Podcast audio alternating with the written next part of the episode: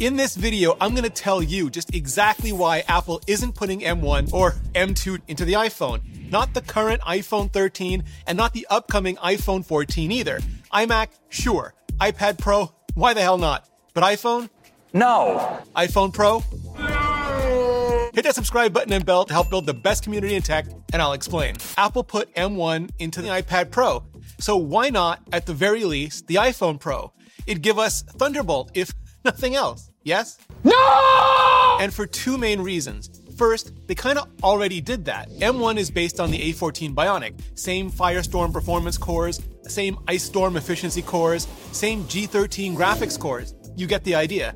M1 is basically A14X, as in A14 with some extra cores. Or, to put it another way, A14 is basically M1 Junior. So Apple's been there, shipped that, all the way back to the iPhone 12. And that means, in terms of pure silicon IP generation, putting M1 to the iPhone 14 would be just a massive generational step backwards, like a two year step backwards by the time September rolls around again. No! Which, can I just say, even though 2020 turned out to be the longest Tuesday in March ever, 2021 and now 2022 feel like they've gone by in a blink. Whatever. I just mean September will be here all too soon enough. So, on a pure single core performance and efficiency basis, putting M1 in the iPhone 14 makes just absolutely the kind of sense that doesn't. Apple's silicon team is maniacal about stuff like this, just zero acceptable regression ever.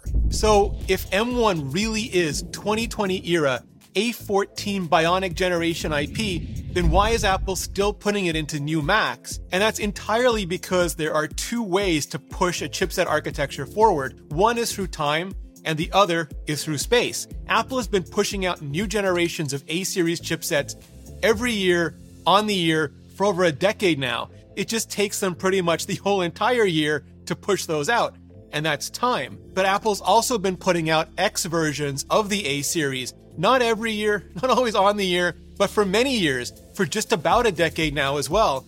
And those X versions have literally extra cores. They're bigger, even if that space is also subject to time. So Apple spins out a dance of ice and firestorm cores, and those go into the A14 Bionic for the iPhone 12 in October.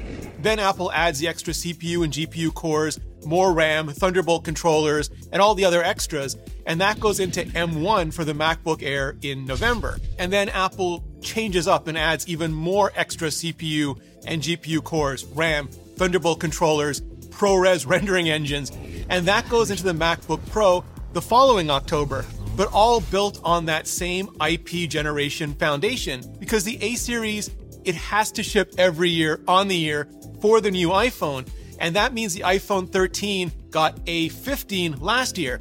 Next generation Avalanche performance cores, Blizzard efficiency cores, G14 graphics cores, and yes, Christopher Walken level, wow, a version of that ProRes engine that Apple was working on for the M1 Pro and Max. Because there's really no rules against mixing and matching off core features, and personally, you love to see it. And yes, sure, A15 was a little faster and a lot cooler than A14 on a core for core basis, but that really doesn't matter for Macs with M1 and just way, way, way more massively more cores. Not in the critical way that it matters for the much smaller enclosure of the iPhone and maybe the smaller updated MacBook or MacBook Air eventually as well. Because with those extra M1 cores comes extra M1 power draw and heat.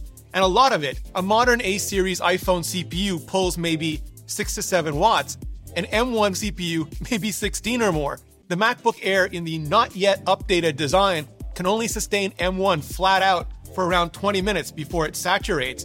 An iPhone 14 Pro with that fifth GPU core already throttles under heavy load. 8 GPU cores? It would melt faster than that new emoji face. But what about M2? Could Apple, would Apple, should Apple put that in iPhone 14 or maybe just the iPhone 14 Pro? No!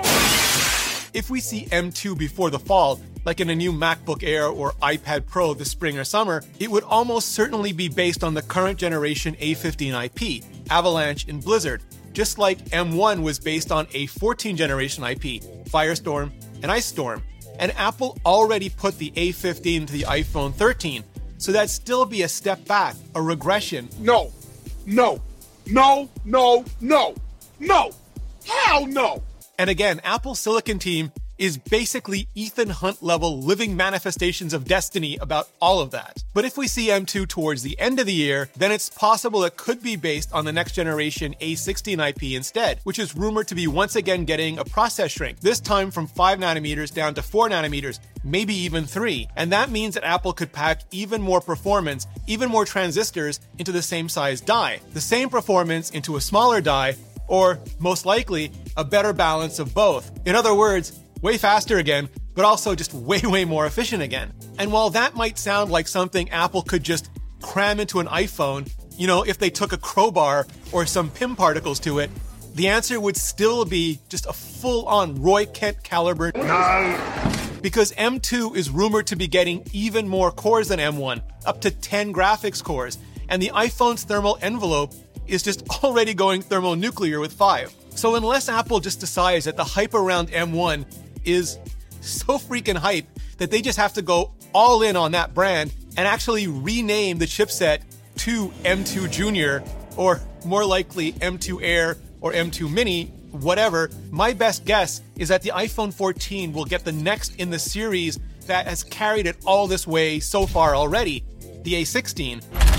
Oh, yeah. And either way, anyway, all signs point towards it being just one hell of a system on a chip, and the iPhone 14 being just one hell of an iPhone. And that's just exactly why I've been working so hard on my B-roll lately. I want to be ready. I want to up my game, and I've been using Marques Brownlee, MKBHD Skillshare course to do it. He's the tech reviewer's tech reviewer, and his Skillshare takes you through his whole entire review making process from how he scripts to how he reads to how he shoots, everything that you need to get better or just to get started. And it's by no means just MKBHD. Today's sponsor, Skillshare, is an online learning community with thousands of inspiring classes for anyone.